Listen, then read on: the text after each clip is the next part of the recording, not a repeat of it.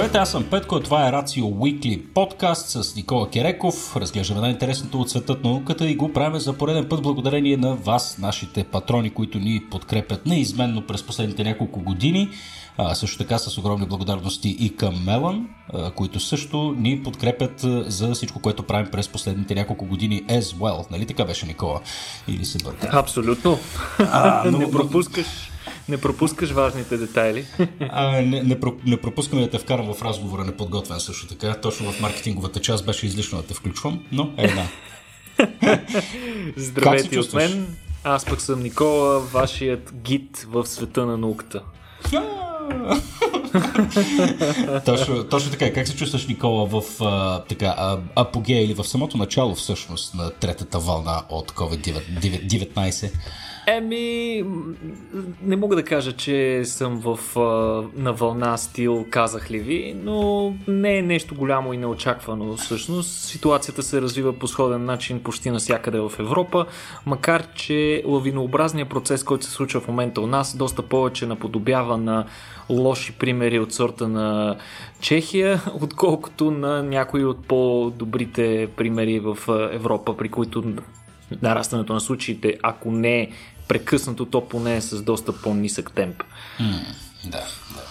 Да видим как ще се развият нещата. Аз предлагам а, да пренаситим нашите слушатели днес а, с малко повече новини за вируси, паразити и всякакъв вид болести, както обичаме да правим, когато и ефира се насити, ние решава, решаваме допълнително да поизмучим и нашата аудитория.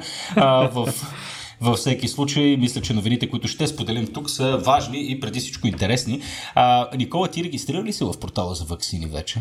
Да, между другото, 19 е моят ден. Тогава би трябвало в а, култовата болница Света Ана, по-известна mm. като окръжна, да получа и аз своята доза с щастие. Да, поздравление, че си успял. Аз имах известни затруднения в продължение на няколко дни да успея да намеря свободен час. А, на, накрая в а, така малко по-бледо мораво беше отсветен един ден и час на 30 март, така че в същата болница, така че надявам се и аз да получа своята доза съвсем скоро. Е, съвсем, съвсем скоро мисля, че ще удължат и периода, така че мисля, че в момента портала работи до края на месеца, в смисъл до тогава може да се запазват часове. Казаха, че буквално тези дни ще го удължат така, че да може да се запазват часове и през април. Така че който не е успял и не може да си намери час, но все пак иска, има желание да се вакцинира, просто нека следи новините и какво се случва на сравнително доста удобния сайт в интерес на истината а, и да си направи съответно своята регистрация, когато това е възможно. Да, това е официален призив за Бога хора, вакцинирайте се. Добре. Като говорим за вакцини, сега, Никола, мен един въпрос ме тормози от известно време. Аз все още не съм наясно дали съм успял да преболедувам болестта. От време на време се тествам, когато имаме с тебе някакви събития. До сега антитела не са ме били откривани, но пък съвсем скоро изкарах една настинка. И мисля да, да, да видя е ли това нещо, което, което се опасявам, че е. Във всеки случай аз винаги си оставам добре изолиран от дома, когато съм болен, така че няма драма в това отношение, но си задам един въпрос, тъй като на мен ми предстои вакцинация сега на 30. А, в случай, че аз все пак съм изкарал болестта и се окаже, че, че съм преминал през това нещо, да се вакцинирам ли или не? Има ли разлика? А, какво, какво правиме от тук нататък, тъй като със сигурност има една огромна маса хора, които са преминали вече през вируса и вероятно си задават същия въпрос. А пък и аз отговор, честно казвам, не съм получил до сега от медиите, макар и да ги консумирам диетично, така да се каже. а, това е, може би, един от най-често задаваните въпроси в последно време и с нарастването на броя на случаите дори има предположение, че над милион и половина, дори някои предположения твърдат, че почти 2 милиона от нашите съграждани тук в България са изкарали вируса вече. А, та, това е огромен контингент от хора, които буквално не знаят в тази ситуация какво да правят, защото са доста, в един момент поне бяха доста противоречиви препоръките от страна на власти и от включително от Световната здравна организация, но вече се оформя нещо като консенсус, дори вече има и нещо като процес в това отношение. А, идеята наистина, че след преболедуване а, хората изграждат някакъв имунитет, но проблемът с този вирус е, че част от механизмите му а, на работа, за да може да, за да, може да, да, да излъже имунната ни система, да не го унищожи още преди да ни е заразил, той използва доста хитри трикове, включително а, такива, които директно разстройват работата на имунната система, насочвайки отговора и в посока, в която е позитивна за вируса, така да се каже, разсейвайки имунната система се занимава с други неща, които не са важни, или пък цялостно разсейвайки способността на отделните и компоненти да си комуникират помежду си. Това е доказано вече от редица статии. Самите вируси, самият коронавирус, новия коронавирус, той произвежда един конкретен а, белтък, който потиска така наречения интерферонов отговор, което е един от най-характерните антивирусни режими на имунната ни система. Така че имунната система не може да влезе в този режим и това и пречи да направи добър а, ефективен имунен отговор. Това, разбира се, не се случва при всички хора. Факт е, че вероятно по-голямата част от хората са изградили добър имунитет. Другото, което обаче не се знае, е колко траен ще бъде той. А, отново, характерна особеност, това вече е на цялото семейство коронавируси, към които спада, разбира се, и новия коронавирус. Той спада към едно подсемейство, така наречените бета коронавируси, които са малко по-неприятни. Към тях спада и SARS, неприятният му братовчет, както и MERS, а, неговия близкоисточен а, родина. И двете други заболявания също са доста смъртоносни, доста по-смъртоносни в интерес на истината от този вирус. А, та, характерно за всички коронавируси е факта, че траен имунитет срещу тях не се изгражда. Поради някаква причина, дали това, което казах аз, разстройването на имунната система или някакви други механизми, които те използват, основно според учените това е а, различни отново вирусни механизми, по които те разстройват способността на Б клетките да произвеждат трайна имунна памет. А, дали поради някаква съвсем неразбрана се още причина, но факт е наистина, че хората, които са преболедували от един коронавирус, а, могат да го преболедуват буквално на следващия сезон, т.е. имунитета не е траен. При вакцината нещата не стоят така, тъй като вакцината не съдържа всички компоненти, всичките вакцини, между другото, които се използват в момента, не съдържат всички компоненти на вируса, съдържат само информация или а, самия спайк протеин или тази, този ключ, който вируса използва за да влезе в нашия организъм. Следователно всички тези механизми на потискане, разстройване, прецакване, заблуждаване на имунната система не работят при ваксините, поради което се смята, че те биха предизвикали доста по-ефективен и траен имунитет. Именно поради тази причина вакцинация се препоръчва и на хората, които са изкарали заболяването, за да се гарантира, че имунитета, който са получили, ще бъде траен. Защото наистина а, все още няма добра корелация. До, до един момент се знаеше, че хората, които са го изкарали симптомно, има вероятност да имат по-силен имунитет. Впоследствие обаче има и доста изключения на това. А, включително има и сред хората, които са го карали тежко, а, има единици хора, които не са изградили траен имунитет поради една или друга причина.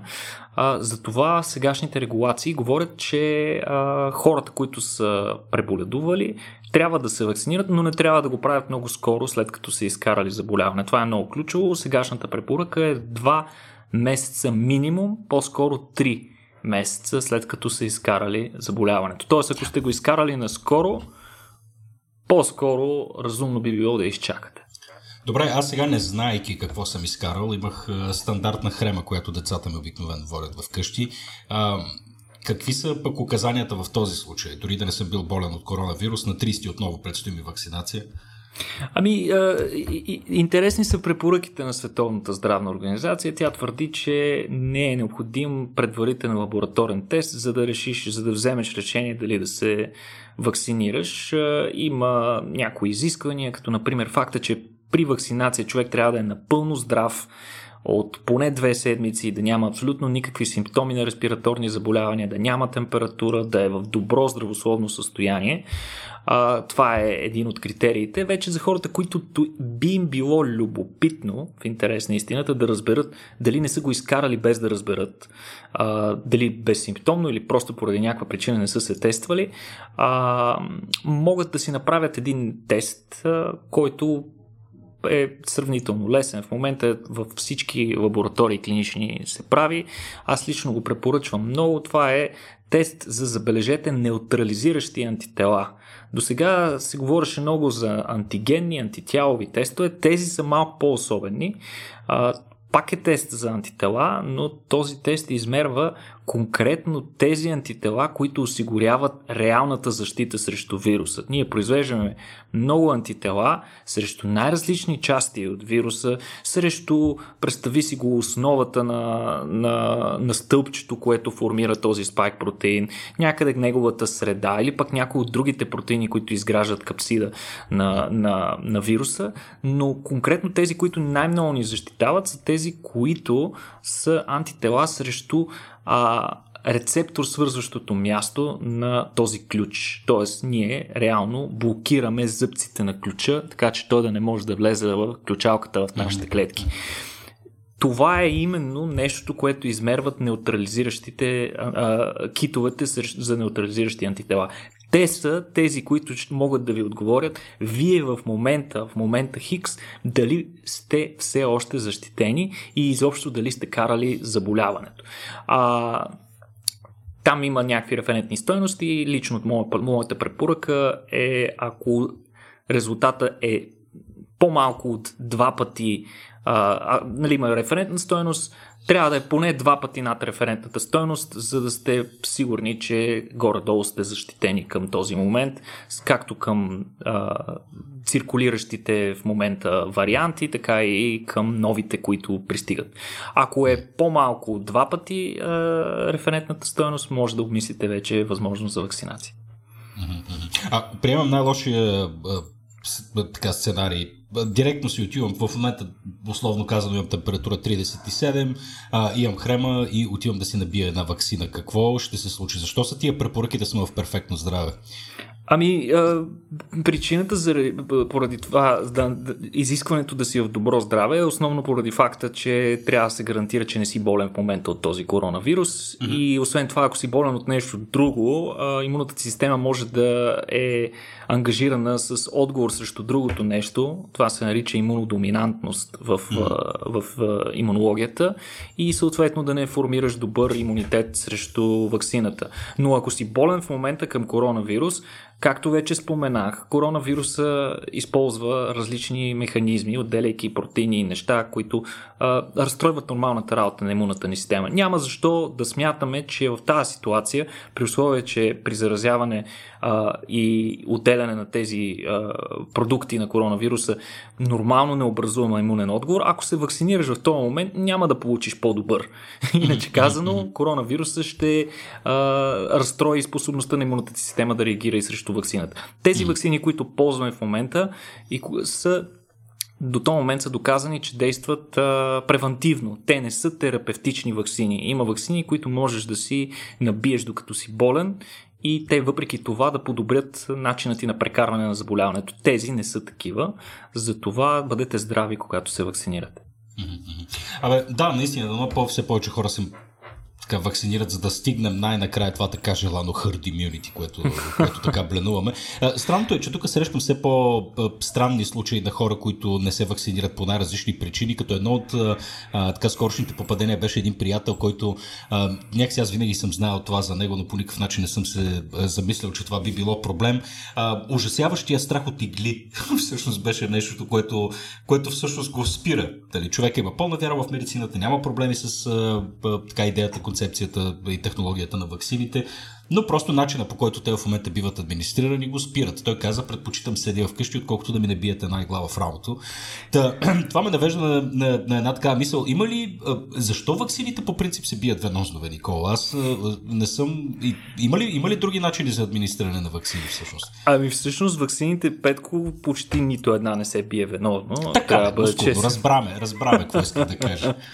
да, повечето се, бият, повечето се бият или интрамускулно, или или а, подкожно, или най-сложното е интрадермалното. А, всъщност, а, е, основната причина да се използват по този начин е защото така е най-лесно. Най-лесно се внасят по този начин. Най-лесният тип а, инжектиране е това, което изисква съответно и най-малко а, изисквания към персонала а, за обучение, как точно да прилагат различни типове, други по-сложни типове на внасяне на вакцината, но а, твоят приятел съвсем не е сам в това отношение. Огромно количество от хората изпитват наистина същински ужас към игли. А, нали, има и доста примери за хора, които изпадат в панически кризи или дори припадъци в момента, в който нещо тривиално трябва да им се постави с а, инжекция. А, затова в интерес на истината а, изобщо фармацевтичните компании, хората, които разработват медикаменти и включително вакцини, от отдавна мислят за варианти, по които да внасяме медикаментите по друг начин. Единият логичен начин, по който можем да ги внасяме, това е перорално или иначе казано с хапченце, сега тук големия проблем при ваксините да се внасят по този начин е факта, че в а, устата ни, а, в устната ни кухина, както и особено пък в стомаха, има редица ензими а, и вещества, които могат да разградят а, продукта, който всъщност трябва да предизвика съответния имунен отговор. А другият по-съществен проблем, конкретно при вакцинацията, е, че ваксините, основната идея на ваксините е да внесеш някакъв а, чужд протеин или някакъв компонент, нещо кое, към което искаш да предизвикаш мощен имунен отговор. Проблемът е, че пероралният начин на приемане на каквото и да е, е всъщност предизвиква по-скоро обратното. Това е доказано от край време се знае, че е така. А, предизвиква по-скоро обратното на имунна реакция и това е така нареченият имунен толеранс. Причината е много проста. А, чрез през устата си ние всъщност приемаме храна. И ако към храната предизвиквахме мощен имунен отговор, сеща се, че просто нямаше да можем да сме живи. И поради това, всъщност това с което се храним, предизвиква толерантност, т.е. кара имунната ни система това нещо да не го възприема като нещо лошо, да не го разпознава като нещо чуждо и да не реагира съответно към него. Затова перорални вакцини има може би само една, се сещам, тя е полиоваксината, която има малко по-различен механизъм и тя наистина работи по-добре по този начин, но най-вероятно такъв начин няма да се използва за тази коронавирусна инфекция в момента. Но за това пък от AstraZeneca а, обявиха, в интерес на истината, наскоро а, взеха решение, че а, разработват в момента интраназална версия на тяхната вакцина. Сега, каква е тяхната идея на това нещо? Ами, разбира се, че естественият път на влизане на... Тъй като знаем, че вакцината на AstraZeneca се, така наречената векторна вакцина състои се от един аденовирус от шимпанзе, в който е вкаран компонент на коронавирус. Сега аденовирусите не са само при шимпанзетата и при хората ги има често. Те са едни от най-често срещаните причинители на тривиалните настинки. А, но като всички настинки и аденовирусите, основният метод на влизане в човешкото тяло е през респираторната система, през носа или през устата съответно.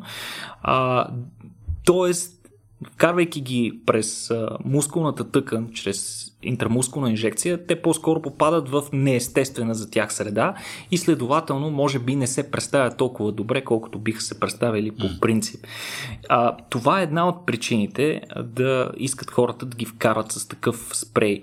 Другата по-съществена причина, според мен, е факта, че това нещо е още по-лесно и това пък вече не изисква изобщо медицинско образование или медицински персонал, ами буквално на хората може да им се раздава вакцината по почтата и те да си я поставят сами, без никакъв страх, че някой нещо може да им направи. Няма никакви игли, хората просто ще впръскват въпросния спрей, съдържащ а, съответния аденовирус, директно в едната или в двете си а, ноздри. А, другата голям, другия голям позитив от подобно нещо, в интерес на истината, е, че съвпадането на мястото на вакцинация с естественото място на проникване на инфекцията а, може да ни осигури по-силен имунитет и дори по-добра защита от това да се заразим. Идеята е, че обикновено имунната система реагира така, че насочва всичките си а, воен, военни части, защото тя това представлява една а, армия, която върлува и охранява границите на организма. Когато нещо някъде се появи, а, някакъв нашественик, съответно а, армиите се пренасочват и отиват там, където е нашественика. И по-интересното е, че след като нашественика бива изчистен, на мястото, в близост до мястото на първоначалното му проникване, се разполагат така наречените клетки на паметта. Това са а, клетки, които а, спецчасти, чиято цел е да охраняват и да съблюдават дали този а, нашественик няма се появи отново. И съответно, ако тези, а, ако тези а, клетки на паметта са разположени именно в близост до естественото място на влизане на инфекцията, съответно те биха обезвредили а, вируса много по-бързо. Тъй като вакцината се вкарва сега в момента в мускула, а, една немалка част от а, тези паметови клетки не отиват в носа. И освен това, нещо много важно е, носа и устата ни е покрит от един специален епител, който се нарича мукозен епител и той е много интересен. Неговата мукозите по принцип са основните входни пътища за почти всички респираторни, както и за всякакви други вируси. А, и самата, самия организъм има, има начин да противодейства на това и това е като тези своеобразни граници, нека ги наречеме КПП-та на, на организма ни. А, по тях се разполагат едни, най-общо можем да си ги представим като ограда, като една бодлива тел. Бодлива тел, която е изградена от един специфичен клас антитела, наречени IgA. Обикновено хората, които са си мерили антитела, знаят, че мериме IgM, IgG, но има едно друго антитяло IgA, което е най-богато именно в тези мукозни епители. Когато а, направим много IgA срещу даден вирус в мукозите си, той изобщо не може никога да навлезе в клетките ни и да ни зарази. Той изобщо не може да влезе в организма. Така че това също е а, една от причините ние да искаме да използваме такива интерназални спреове. Супер. То това е, е само един от елементите в един цялостен процес, който ние с теб сме разглеждали или поне така, впервайки поглед с надежда към бъдещето, когато говорим за така улеснение не само за администриране, за тестване, диагностика и всякакъв друг тип, такъв а, такива, такива неща, които всъщност да улеснят терапията и най-вече диагнозата на дадено заболяване, тъй, защото да мога да си ги правим от вкъщи, да си ги купуваме от вендинг машини и всякакъв друг тип такъв, такъв тип неща. Аз искрено се надявам, защото едно от нещата, които много ме дразнат е, например, че не мога е така вкъщи да си правя тестче през два дена. Нали, това, това ме побърква. нали, също се отнася и за вакцини, и за, и за всякакъв такъв род неща, които надявам се наистина в бъдеще да бъдат адресирани по някакъв начин, за да може да се улесни борбата с с пандемиите, които очевидно ни предстоят да се случат и в бъдеще. Да, да, наистина беше абсолютно революционно това, което се случва покрай този вирус. Mm. Доскоро всички видове тестове хората ги асоциираха директно с клиничните лаборатории, къде те трябва да се извършват. Да. А, тази пандемия промени много нещата. Виждате вече колко много тестове, които може да си закупите свободно от аптеката и си направите вкъщи се предлагат. А, немалка част от тях в интерес на истината са подобни на тестовете, които могат да ви направят и в клиничните лаборатории.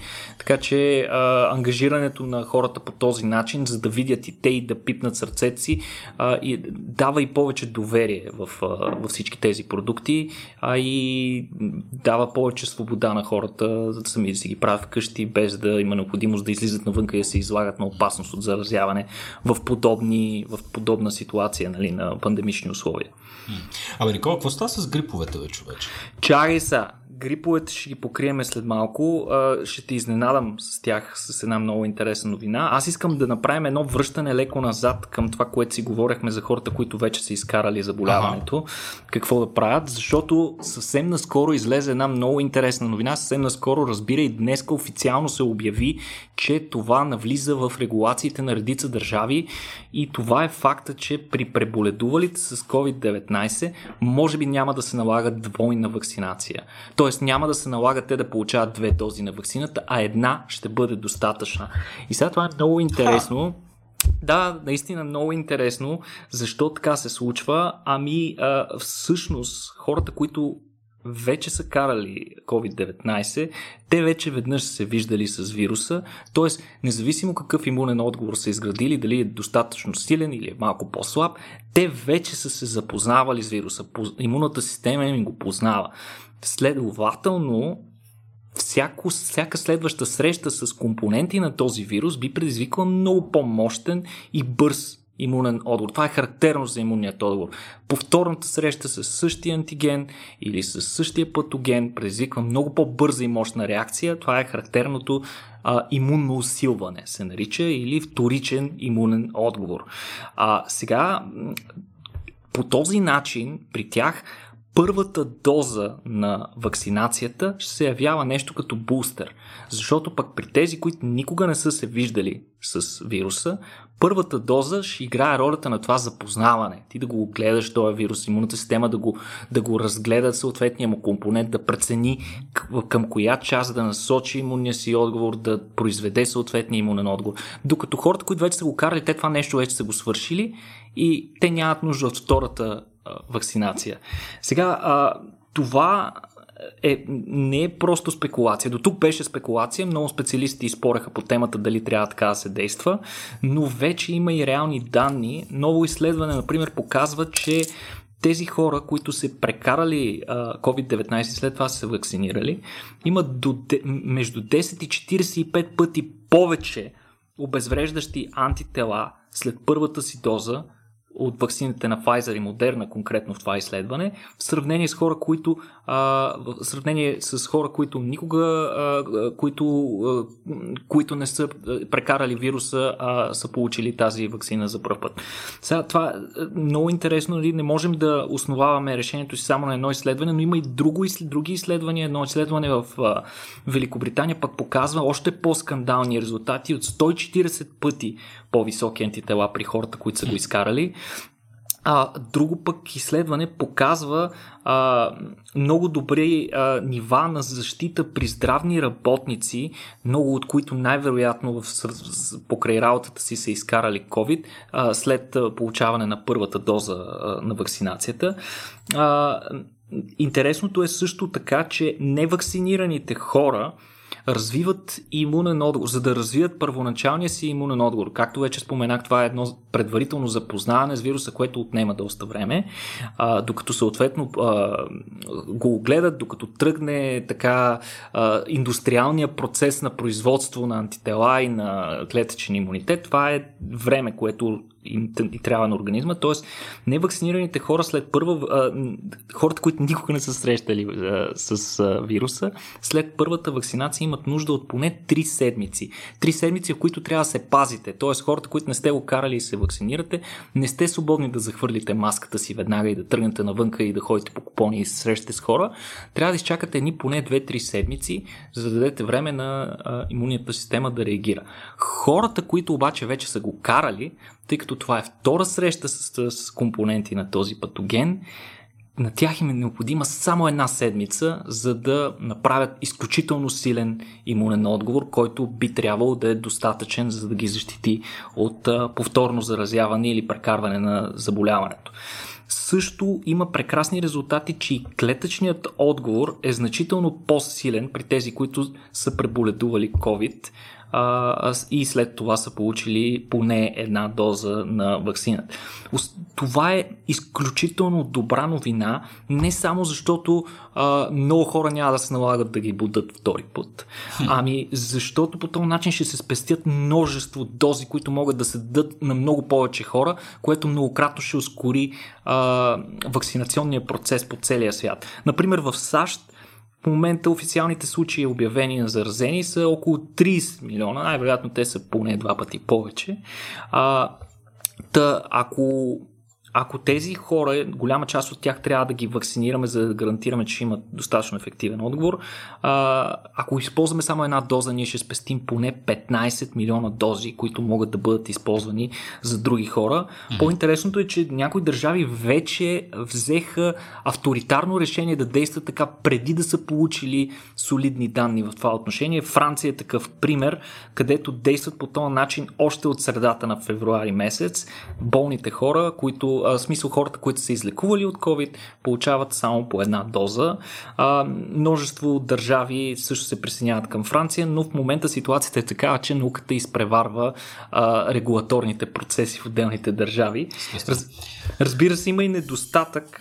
А, един от недостатъците е, че безсимптомните, хората, които са го изкарали вируса без да имат никакви симптоми и не са знаели, че са болни от COVID, те трябва да си направят задължително въпросният антитялов тест за неутрализиращи антитела или какъвто и да е друг антитялов тест, както говорих преди това, за да са сигурни, че са се срещали с вируса а, и съответно да получат само една доза.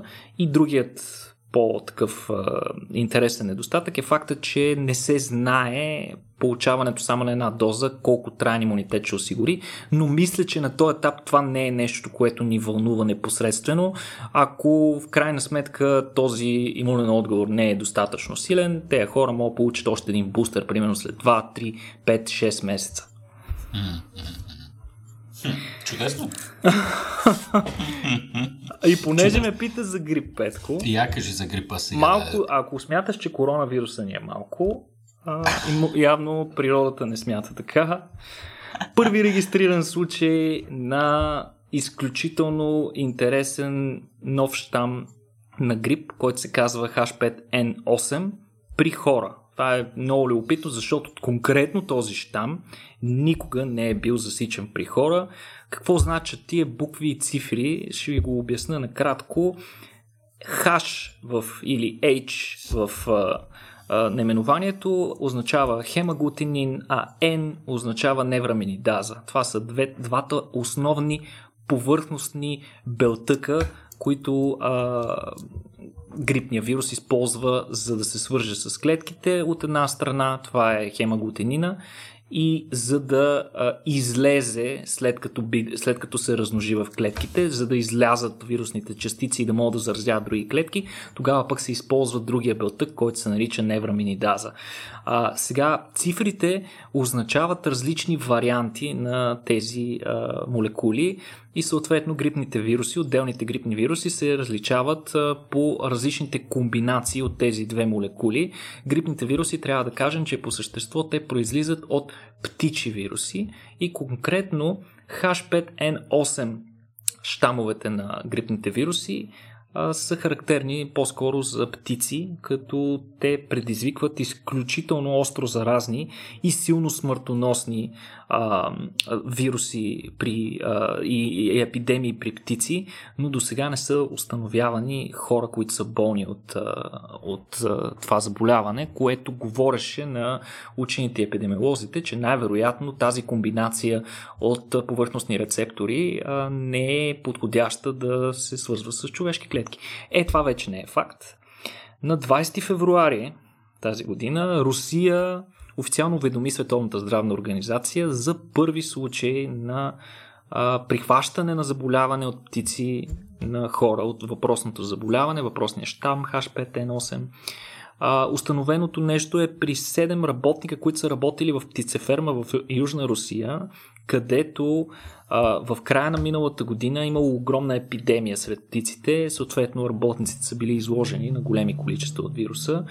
За щастие всичките работници са били напълно безсимптомни, но поради голямата епидемия на мястото, властите все пак са решили да направят скрининг и да ги тестват.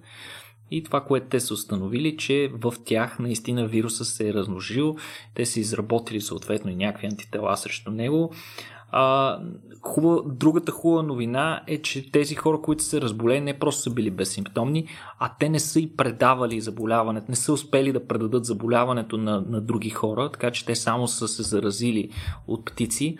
Така че на въпросния вирус му трябват още доста стъпки, докато докато навлезе тежко в нашата популация, но самия факт, че той е успял да зарази човешки клетки, означава, че трябва непременно да се оглеждаме и да наблюдаваме много внимателно какво се случва с този вирус.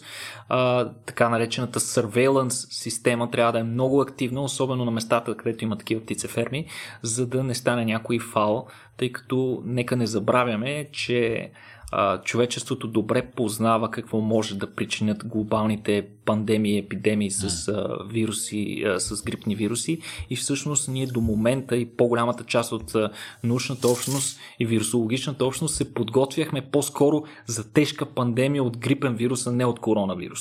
Така че тук, нали... Ами аз не се притеснявам, те руснаците до една седмица ще имат вакцина.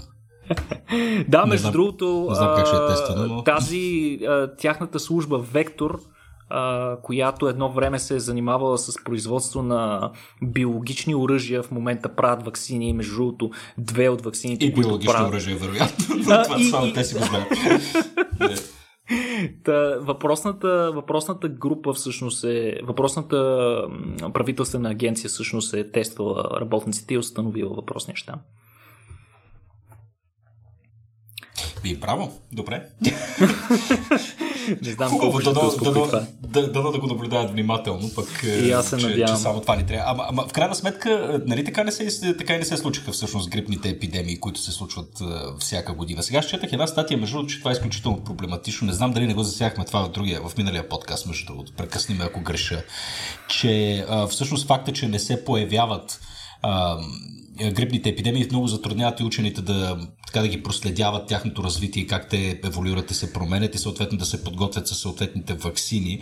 А, така че тази, тази дупка, която сега виждаме от около една година близо без епидемии, мисля, че две подред трябваше да... Нали, вече две, две сме пропуснали, може би.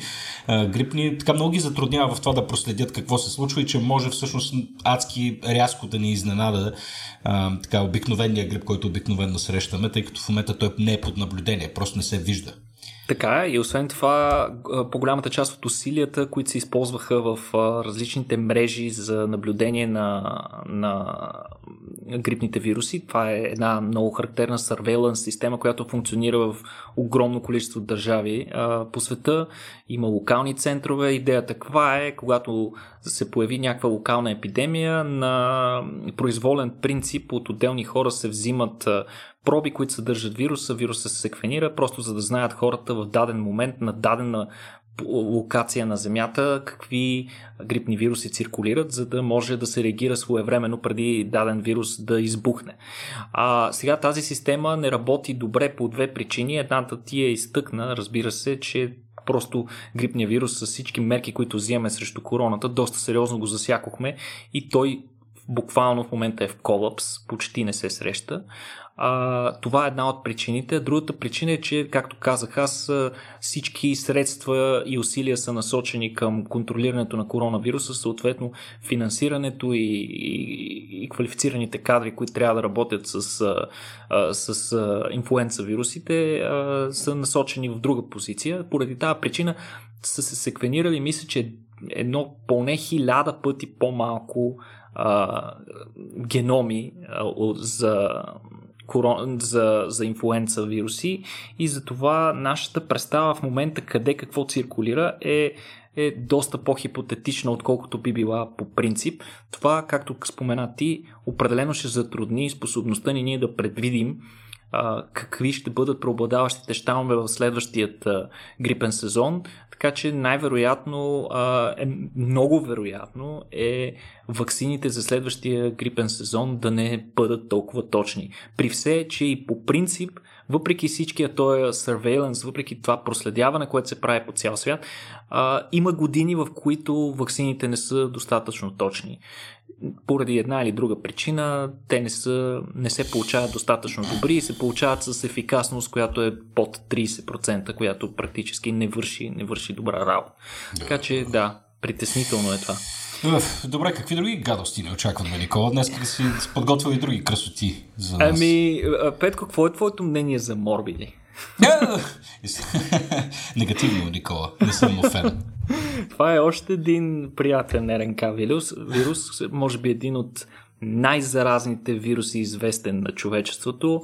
Репродуктивното число на, този, на това чудовище, което вилнее в момента около нас, коронавируса, варира според различните места между 1,5 и 2,5. Това означава, че всеки човек заразява между 1,5 и 2,5 човека средно, преди да се излекува и преди да спре да бъде заразен.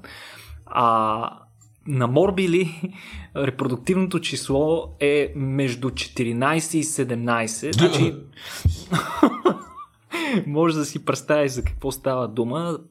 То е изключително заразно заболяване, което поради тази причина изисква огромна, висока, високо ниво на вакцинално покритие, много високо ниво на колективен имунитет, за да не се разпространява, за да няма огнища на това заболяване. А, сега, едно от неочакваните последствия от COVID-19 в момента е, че до голяма степен вакциналните програми, особено в развиващите се страни, както за морбили, така и за други заболявания, разбира се, бяха силно занемарени.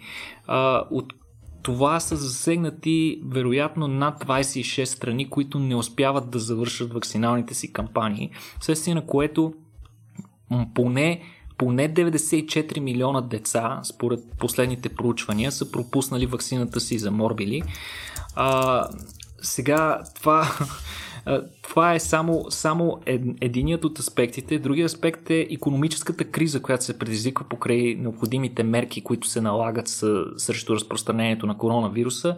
Това пък съответно води до економически кризи, основно основно в развиващите се страни, които пък според прогнозите ще доведат до недохранване при редица хора което води, ендохранването е известен фактор и той води до повишена уязвимост от по-тежко прекарване на морбили и от по-честа и по-висока смъртност. В комбинация, освен това, с недохранване, с, недостиг на витамин А, който липсва в диетите на редица, на редица нации и дори цели континенти, Африка и, и, и Източна Азия са един такива примери, където има чест недостиг на витамина, пък това би довело в комбинация с горното до много по-честа проява на един от най-тежките странични ефекти от прекарването на морбили и това е морбили индуцираната слепота. Така че Ох, Никола, и, и, без това, и без това много големи епидемии на морбили има през последните години, за да добиете представа какво се случва в едно, с едно заболяване, което има чудесна, изключително високо ефективна вакцина, а, която от край време се знае, че предотвратява заболяването, т.е. то е вакцинално предотвратимо заболяване. Въпреки това, според Световната здравна организация и данните из 2019 година, а, тогава сме видяли почти 10 милиона случая на морбили, които са довели до смъртта на над 207 500 човека, повечето от които, за съжаление, са деца а, което е 50% повече от последната голяма вълна през 2016 година. Най-много случаи имаше в Мадагаскар и Конго, така, ако гледаме по света. Също доста неприятна като тенденция е завръщането на морбили в Южна Америка, където до сега никога не е била проблем тя или поне не през последните десетилетия. А, освен това, в Европа не останахме подминати. Огромна драма беше ситуацията в Румъния, Италия, особено в Украина. Много случаи имаше в Германия, в Великобритания. В България някакси се разминахме малко по-леко, но и ние инкасирахме няколко хиляди случая.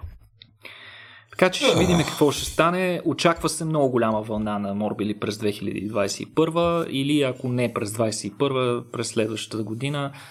Аз се надявам да не се окажем прави и все пак да си научим урока от това заболяване и да знаем, че то не е че трябва да се действа по всички фронтове. Mm, а сега се чуя, ти способен ли си да завършиш нещо положително или не? Кажи нещо хубаво, Никола. Ох, ами добре, ще ти кажа. Айде. Я да и то пак е свързано с вируси. А. А, много интересно откритие, между другото, което направиха учени, изследващи а, човешките черва и по-скоро а, обитателите на човешките черва, така нареченият микрофлора. Знаете, че тя е изключително популярна тема в момента в науката.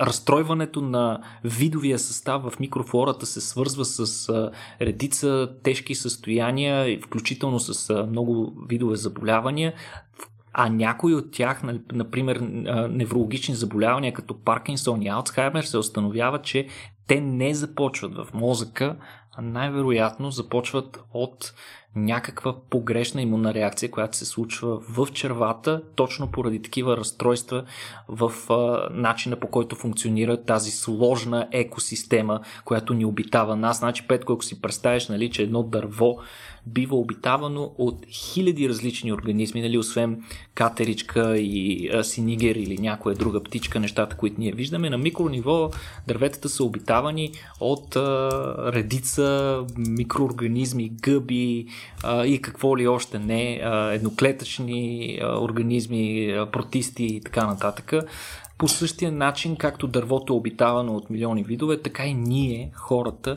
служим за една екосистема. Ние сме планетата на, на някакви микроскопични видове, които ни обитават.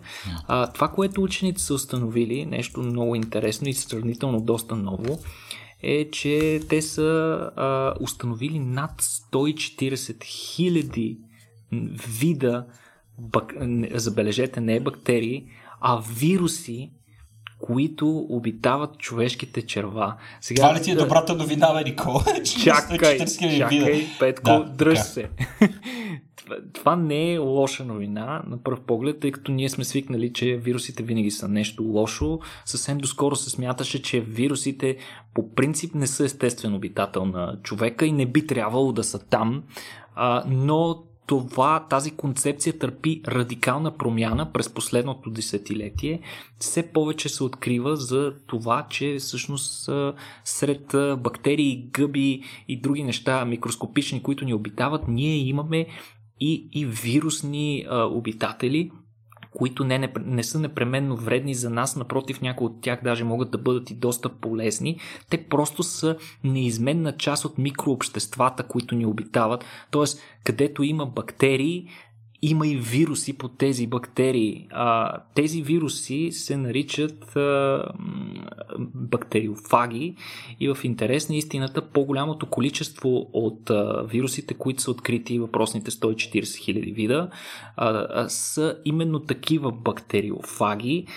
Учените са анализирали огромно количество данни от много държави, което е много готино, защото дава една малко по-представителна гледна точка за това, че какво се случва. А, те са използвали един метод, който се нарича Total Sequencing, който е сравнително наскоро а, сравнително от скоро време се използва, при който се взима някаква проба, дали ще е от кръв, дали ще е от вода, няма значение, и се секвенира всичко вътре в нея, независимо на какъв организъм принадлежи, и след това се използват едни специални библиотеки, с които се намира дадения геном на какво принадлежи.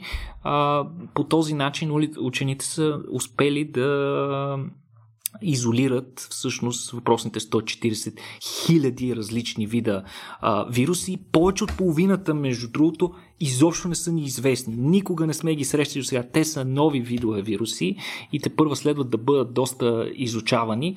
А, те имат важна роля, въпросните бактериофаги, за които ти споменах. Те регулират количеството на бактериите в а, червата ни, но също така и отговарят за самото здраве на, на червата ни. Те са неизменна и важна част. А, над интересно откритие от а, въпросните учени е, че над 36% от от тези 140 хиляди вида могат да заразяват повече от един гостоприемник. Това е нещо много ново, защото до, до скоро се смяташе, че бактериофагите са строго специфични за вида бактерия, която могат да заразяват и само нея могат да си заразяват и никоя друга учените са установили, че поне една трета от тях всъщност заразяват повече от един вид бактерии, заради, поради което тези а, бактериофаги, тези вируси служат за вектори на генетичен трансфер на информация между отделните бактерии, с което спомагат тяхната еволюция. Тук отново нали, не си представя Петко под еволюция, че те ще се развиват само по посока на това а, да, да са резистентни на, на антибиотици нещо, да, да. И, и, и, и, и да стават по-тежки патогени, да, да, ни, да използват тялото ни по, по неприятен начин. Не, напротив, а, част от еволюцията може би на част от тези бактерии е да се адаптират към новите ни режими на хранене. Знаете, че човешка а, през последните си а, няколко стотин години радикално е променил своята диета. Съответно и обитателите на нашите черва трябва да се адаптират, така че прехвърлянето на гени от едни бактерии на други не винаги е, може да е чак толкова катастрофално и вредно. А, също така ние в момента, Петко, се намираме в един своеобразен бактериофагов ренесанс. Бактериофагите са, в интерес на истината, първите а, истински добре характеризирани вируси, които залагат основите на две нови науки по времето, когато това е направено. Това от една страна е вирусологията, от друга страна е генетиката. До тогава генетиката не е била много-много добре дефинирана наука, така че те са изключително важни. Освен това, ние наскоро в едно наше събитие, между другото, а, си говорихме за тяхната потенциална употреба и като терапевтични препарати и а, альтернатива на антибиотиците, тъй като те наистина много по-ефективно се борят с тяхната специфичност към определени бактерии дава възможност ние да се борим с тези бактерии, вместо да използваме а, своеобразната химическа атомна бомба, химическа война, която представлява приемането на антибиотик, който покрай вредните бактерии, разбира се, засяга и полезните и след това някои хора им отнема месеци, за да могат да се възстановят в първоначалното състояние. А, да, тези а, бактериофаги представи си, ние, на нас ни трябват бактериофаги, за да борим някакви антибиотично резистентни бактерии, които вече не ги фаща никакъв антибиотик. Къде, къде, къде да ги търсиме? Ами оказа се, че вътре в самите нас има поне 140 хиляди вида, такива а, няколко десетки хиляди вида. Смисъл, е, от тия 140 хиляди вида едва ли всички са бактериофаги, но поне 100 хиляди са бактериофаги. А, така че тях също можем да ги използваме. Вероятно ще отворят вратите за разработване на нови медикаменти а, и за, надяваме се, използването, доста по-разумното използване а, на антибиотиците в бъдещето. Ако, примерно, можем комбинирайки ги с бактериофаги, да ги приемем в по-низки количества или за по-кратко време, може би ще успеем да се преборим с тази заплаха, която представлява въпросната антибиотична резистентност, защото според сегашните прогнози, ако продължаваме да ползваме антибиотици по този начин, не само при хората, ами в в животновътството се използват доста масово а, и то там се използват профилактично. Не е нужно дори животното да е болно, за да се приемат големи количества антибиотици. Ако продължаваме да ги използваме по този начин, до 2050 година а, антибиотич, антибиотично резистентните бактерии ще причиняват повече смърт, отколкото всяко друго инфекциозно заболяване, вероятно по над 10 милиона човека на година. Така че това е сериозна заплаха и ние трябва отрано да започнем да се ориентираме, защото вече се появяват, за съжаление, микроорганизми, които са резистентни към всичко, което имаме.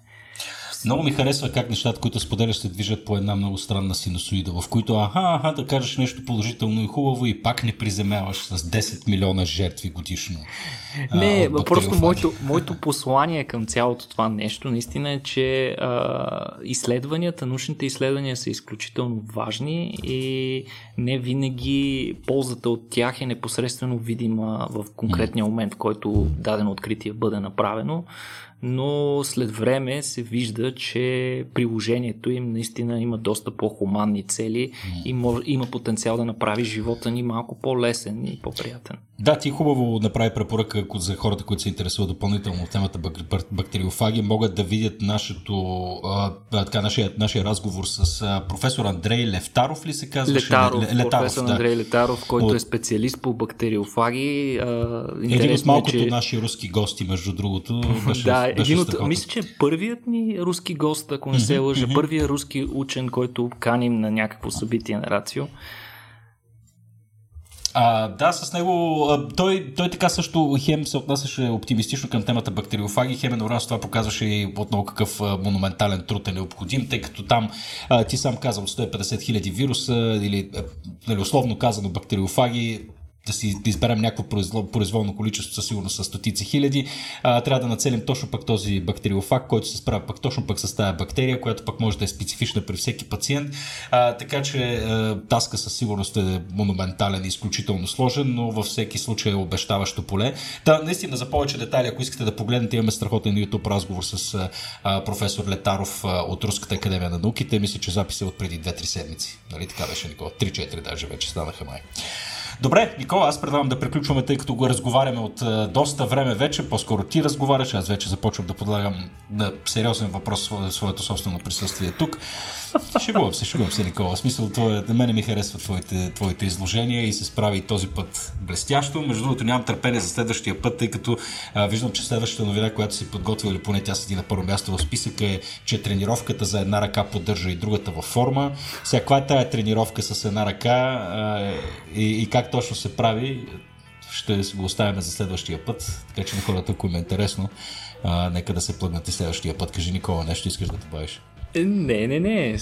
Отвори, открехме леко завесата. Ще видим Еми, какво ще тренировка, тренировка за една ръка. За какво мога да се сетя с мой инфантилен мозък? Но ще разберем следващия път, ако искате и вие да разберете какво се случва следващия път. Изчакайте до следващата неделя, когато ще излезе новият ни епизод. Междувременно няма да е зле да ни подкрепите и на сайта patreon.com на клона черта RACIO.BG, за да можем да продължим да съществуваме. А, огромни благодарности отново и към Melon. Melon е софтуерна компания, които разработват редица продукти в най-различно от най-различно естество, софтуерни разбира се. Търсят си страхотни инженери, каквито без съмнение има и между вас, така че може да чекнете с какво се занимават Мелон. А, сърдечно ви благодаря и се надявам да се видим и чуем и следващия път. До скоро. Чао!